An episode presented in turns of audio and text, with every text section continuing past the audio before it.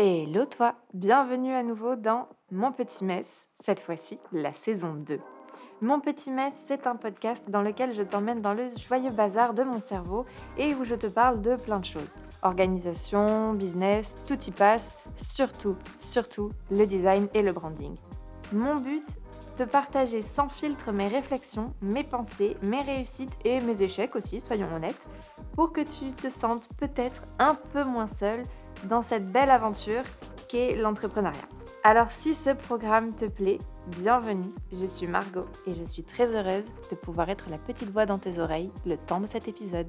Belle écoute Hello, bienvenue dans ce nouvel épisode de Mon Petit Mess, je suis très contente de te retrouver. Je te reviens en seul à seul, petit épisode retour aux sources entre toi et moi, ça m'a manqué et j'avais envie de parler de branding cette semaine, euh, je vais pas te mentir, ça m'a franchement manqué. Et je te reviens avec la voix un peu enrouée. C'est cadeau. je suis désolée, je suis un peu malade, mais en même temps c'est l'hiver et j'ai envie de te dire, ce sera toujours le cas. Donc on va s'y faire. Dans cet épisode du coup branding, identité visuelle, j'avais envie de te parler des 10 erreurs que tu fais avec ton identité visuelle. C'est des petites erreurs qui sont faciles à corriger et euh, qui parfois, en fait, qui à moi me paraissent absolument évidentes, mais parce que c'est mon métier. Et je me suis fait la réflexion que s'il faut, tu n'es même pas au courant que tu les fais et que ce sont des erreurs. Donc, on va prendre ce petit épisode pour voir ensemble quelles sont ces erreurs, comment les éviter, comment les corriger. Je vais tenter, mon Dieu, je ne garantis rien, je vais tenter de faire cet épisode de manière rapide et de ne pas m'éparpiller, parce que je sais que sinon je parle trop. Donc on va tenter de faire un épisode un peu rapide, je vais au point. Tu me diras si ça te plaît ou pas. Dans tous les cas, euh, on va essayer de faire des étapes actionnables, des conseils faciles à faire et des erreurs faciles à changer. Sans plus attendre, let's go pour moi, il y a entre guillemets deux catégories d'erreurs. Il y a des erreurs que tu vas faire quand tu crées ton identité visuelle toi-même, donc quand tu la DIY, et il y a des erreurs que tout le monde risque de faire, que ce soit quelqu'un qui est passé par un graphiste ou euh, quelqu'un qui crée son identité visuelle soi-même. Je vais commencer avec les erreurs euh, qu'on fait quand on crée son identité visuelle soi-même euh, sans passer par une graphiste, parce que ce sont des erreurs qui sont assez communes. Je comprends qu'on ne passe pas par une graphiste, il n'y a aucun jugement ici, mais du coup, si tu veux faire les choses, autant te donner les armes pour que tu les fasses très bien.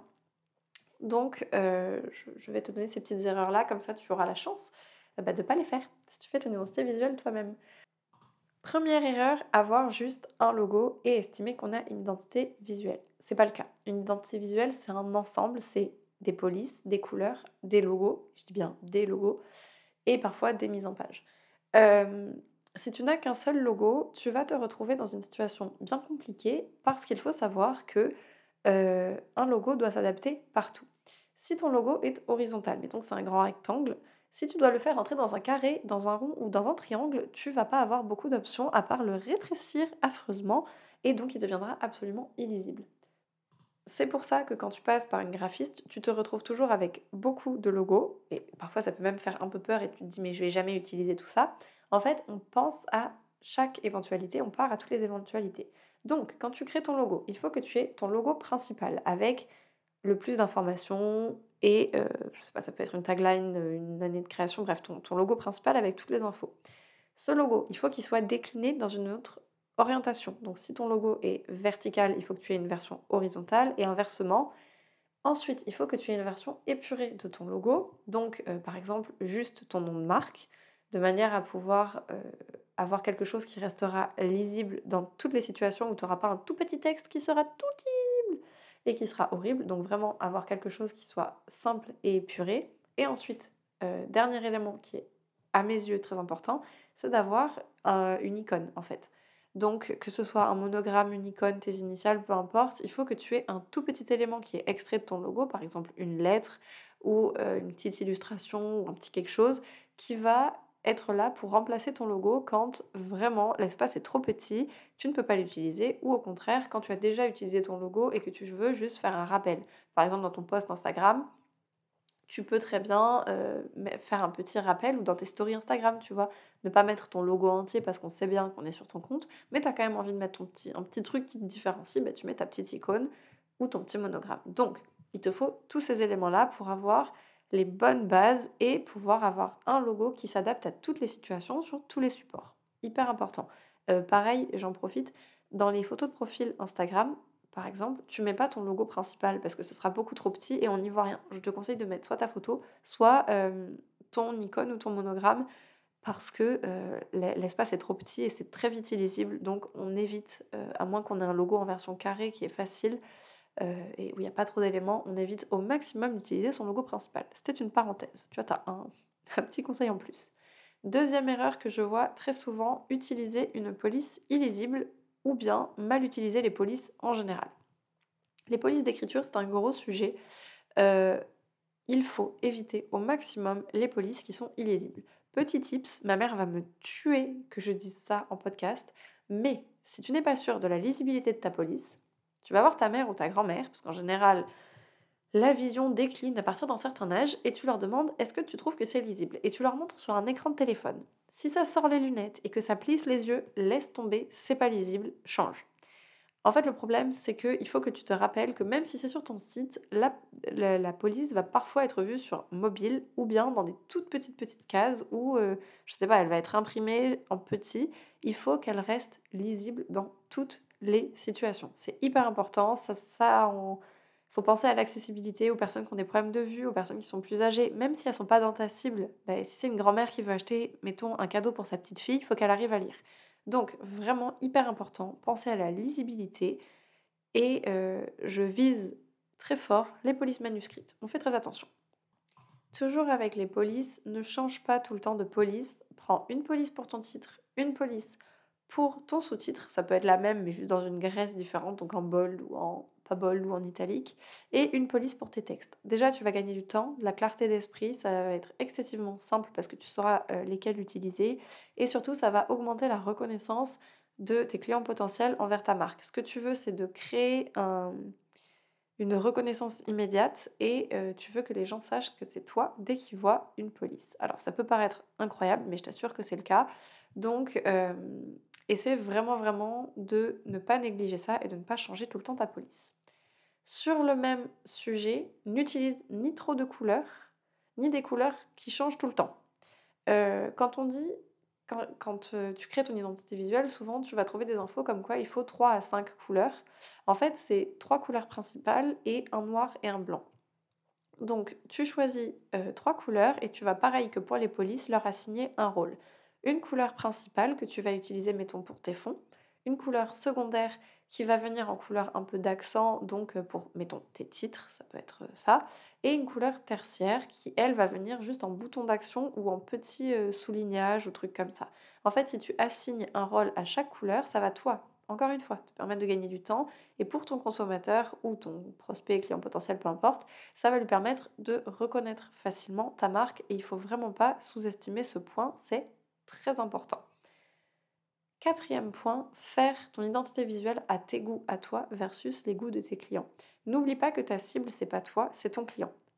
Et à moins que ton client idéal soit exactement toi et que tu sais que vous êtes vraiment euh, similaires et que tu t'adresses vraiment à des personnes qui sont comme toi, quand tu crées ton identité visuelle, tu dois te demander est-ce qu'elle va plaire à mon client idéal? Parce que c'est ça l'utilité de l'identité de marque et de l'identité visuelle. On veut attirer un client et le faire acheter chez nous. Donc si on fait un truc qui dès le départ visuellement ne lui plaît pas et ne l'attirera pas, ça ne sert pas à grand chose. Donc toujours se remettre le portrait de son client idéal en tête pour, euh, ma foi, pour, euh, bah, pour l'attirer en fait, tout bêtement. Donc fais bien attention à ça. Cinquième conseil, en cas de doute, ne suis pas les trends. Le problème des trends, c'est que euh, déjà, tu vas manquer d'authenticité et tu vas manquer de, d'unicité parce que tout le monde aura la même chose, ce qui est un peu dommage. Mais surtout, euh, ça risque d'être quelque chose qui ne durera pas dans le temps parce que ce sera très marqué sur une période, notamment par exemple, j'y reviens, mais les polices manuscrites sur fond beige, euh, c'est quand même très marqué d'il y a quelques années et c'est un truc qu'on voyait partout. Ben, le problème, c'est que du coup, maintenant, on, on a ce recul-là, on sait que c'est entre guillemets daté et donc, tu risques d'avoir quelque chose qui ne te durera pas particulièrement dans le temps et en plus qui sera comme tout le monde. Donc, pas hyper intéressant euh, en termes, de, création d'identité visuelle. Ce n'est pas, pas tout à fait ce qu'on vise. Donc, vraiment, si tu as un doute, euh, suivre les, trends, ce n'est pas forcément le meilleur, euh, la meilleure idée. Par contre, ce que je peux te proposer ou te conseiller de faire si vraiment tu veux les utiliser, c'est les utiliser pour un produit ou une collection. Si tu crées une petite collection, je ne sais pas, de bougies et que tu veux décliner ta marque avec une trend, mettons genre tu as ton logo, tout est comme avant, mais juste le nom de la bougie est écrit dans une police qui suit les marques, enfin qui suit les, les, trends, pardon, ça tu peux le faire. C'est un peu risqué, il faut être sûr de, de bien gérer euh, tout le design pour que ce soit cohérent et que ça fasse pas un peu un clash. Mais si jamais, c'est, je trouve, la meilleure manière de suivre les trends quand on n'est pas pro et qu'on n'est pas sûr de ce qu'on fait. Parce que parfois les trends ont, une utilité et parce que, enfin voilà, des fois ça peut coller à ton secteur. Mais si t'es pas sûr, dans le doute, mieux vaut s'abstenir. Sixième conseil, euh, copier ta compétition. Euh, copier les identités visuelles des copains et euh, se dire que tu vas rester dans la même gamme de, je sais pas, de police ou de couleurs. Encore une fois, pas forcément la meilleure idée. Il y a des éléments qui sont parfois hyper importants à garder, notamment par exemple la croix verte de la pharmacie. Tu peux pas faire une identité visuelle de pharmacie sans cet élément-là, parce que c'est un truc qui est reconnaissable et c'est surtout quelque chose que ton client va chercher.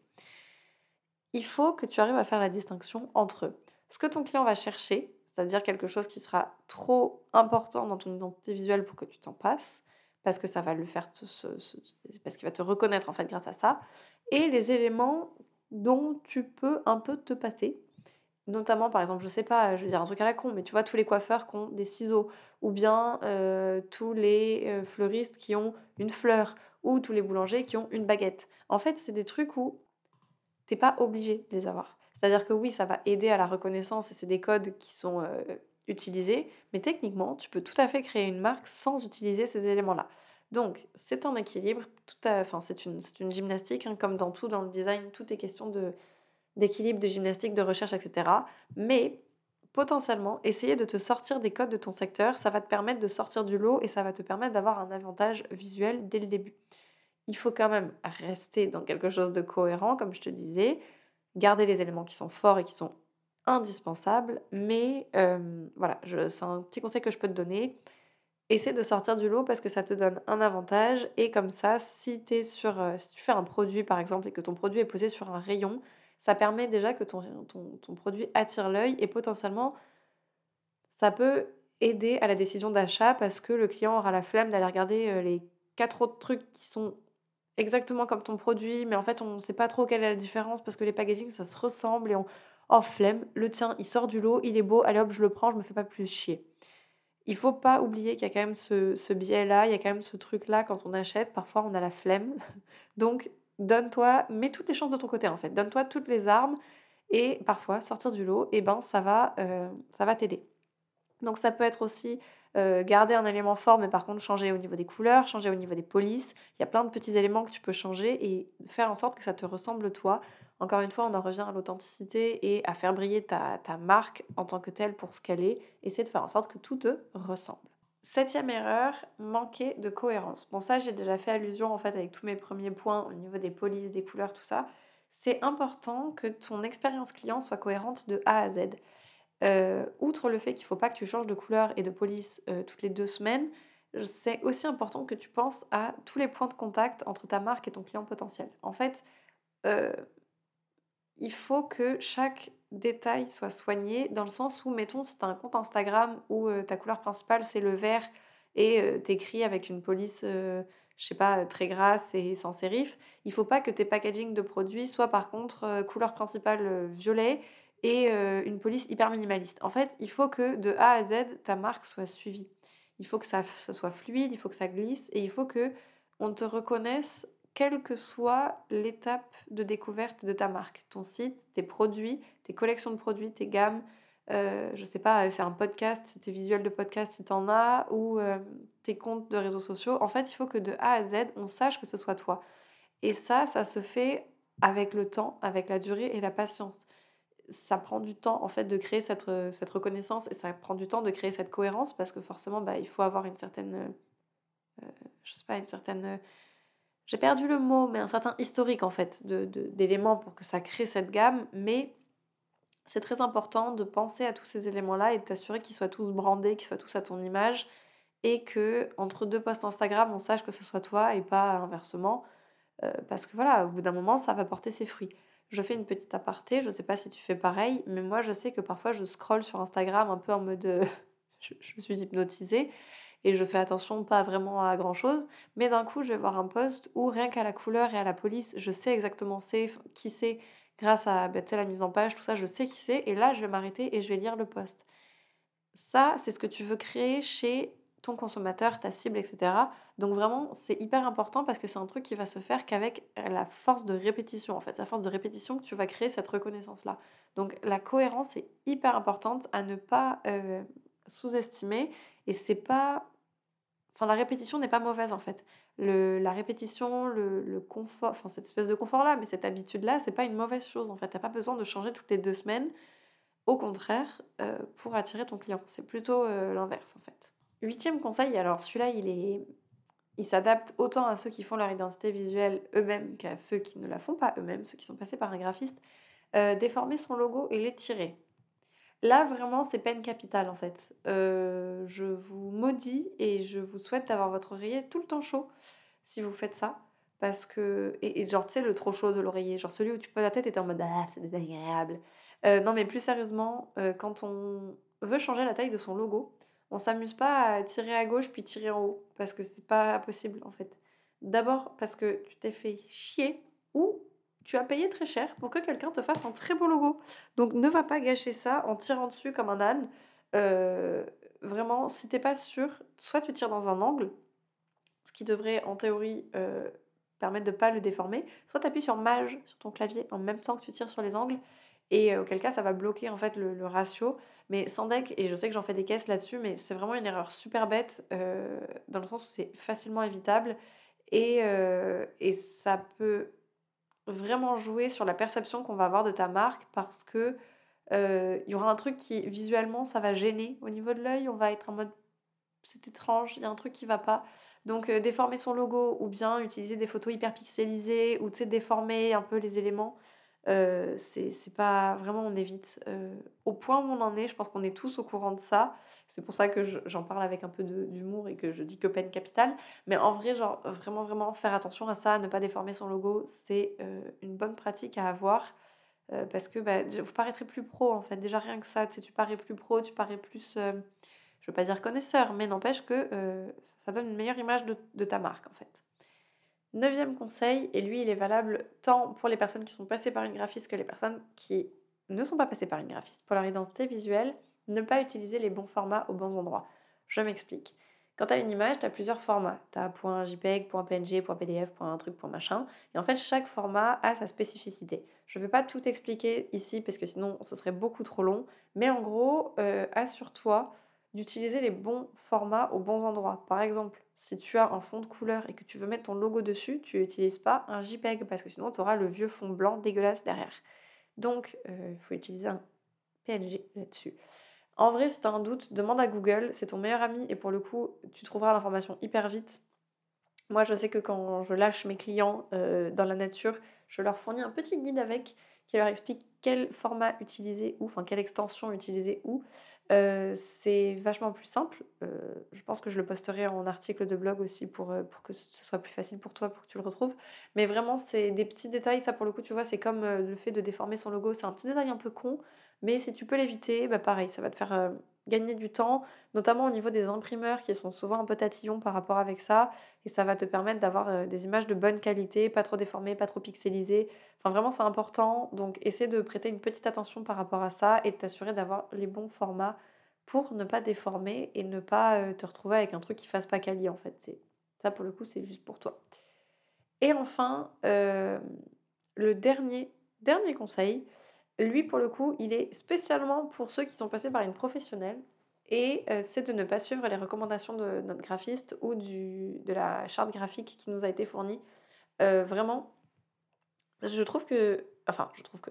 Non, je vais reformuler ma phrase, mais en gros, tu es passé par une graphiste, tu as investi du temps, de l'argent pour avoir une identité visuelle. Ne gâche pas tout en ne suivant pas ce qu'on t'a conseillé. Vraiment, si on t'a dit de faire, d'utiliser telle police à tel endroit, en théorie, on t'a expliqué pourquoi et tu sais pourquoi. Je sais que ça peut être tentant au bout d'un moment de changer un peu ou de genre utiliser pas tout à fait la même police ou en fait en photo de profil finalement on aimerait mieux une autre parce que bah, je te déconseille de faire ça. Pas parce que je veux que mon travail reste tel quel et que j'aime pas qu'on y touche, c'est pas du tout ça. C'est juste qu'en fait quand on crée ta charte graphique, ton identité visuelle, on réfléchit chaque détail. Et en général, il y a une raison pour chaque truc. Donc si tu vas changer derrière, tu risques de perdre un peu en qualité et c'est super dommage. Donc euh, vraiment, je te conseille de ne pas déformer quoi que ce soit, de ne pas, euh, pas varier de ta charte graphique. Si tu as des questions et tu es plus sûr de pourquoi il faut faire tel ou tel truc de telle manière, ou si tu veux changer des éléments, parle-en à ta graphiste. Je sais que moi, ça me dérange pas du tout qu'on revienne me voir et qu'on me pose des questions. Au contraire, c'est des questions qu'en théorie, tu as posées euh, pendant, le, pendant la création. Mais si ça fait plusieurs années que tu as ton identité visuelle et que ça commence à un peu, tu te sens plus tout à fait à l'aise, franchement, retourne voir ta graphiste ou euh, fais, par exemple, moi je, sais que je propose des audits de marque où vraiment je, on fait un petit audit et on essaie de revoir euh, ce qui va, ce qui va pas et comment ça colle avec toi. Mais évite de changer par toi-même les choses, essaie de retourner voir un professionnel et essaie de te demander pourquoi est-ce que ça va plus? Est-ce que c'est parce qu'en fait ça va plus avec ta marque? Est-ce que c'est parce que tu t'es lassé Est-ce que c'est parce que tu as l'impression que ça n'atteint pas les bons résultats? Ou est-ce que c'est parce que tu as une autre idée finalement Ou que juste tu as décidé que? Enfin bref, essaie de, ne essaie de pas changer vraiment, mais si tu as besoin de changer, essaie de le faire de manière professionnelle et essaie de ne pas euh, pas gâcher ce travail-là dans le sens où ce serait con pour toi que tu changes des trucs parce que tu risques de pas atteindre les bons euh, résultats derrière. Et c'est euh, pour le coup, ce sera juste parce que tu n'as pas suivi la charte graphique. Donc voilà, c'est pour le coup, ça je le dis vraiment pour toi, tu fais bien ce que tu veux, mais je te déconseille de faire ça. Voilà, dans tous les cas, tout cet épisode, c'était juste des conseils. Et nous sommes arrivés à la fin.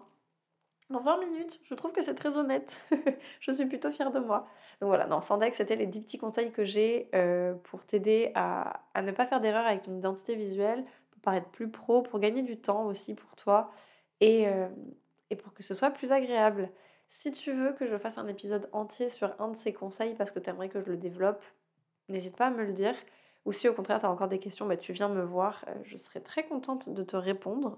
Euh, par DM, par commentaire, peu importe, je suis là pour toi. Et si tu sens que ton identité visuelle ne te correspond pas vraiment ou que tu as besoin d'aide pour la faire, je serais très contente de t'aider.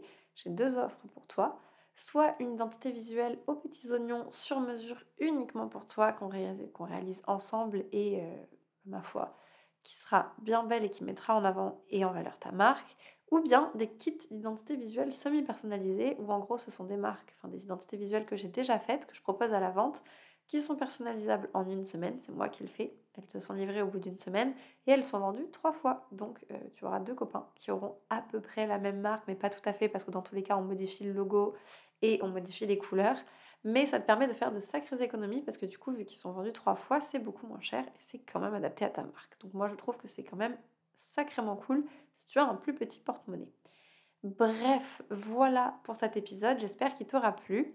Tu peux retrouver euh, ben, moi-même sur mon compte Instagram, @margogestin. Tu peux retrouver toutes mes offres et tous mes services sur mon site internet www.margogestin.com.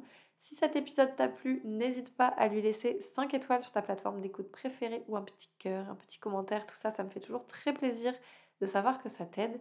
Et puis moi, je te dis à la semaine prochaine, je te souhaite une très bonne fin de journée et puis je te fais des bisous. Bye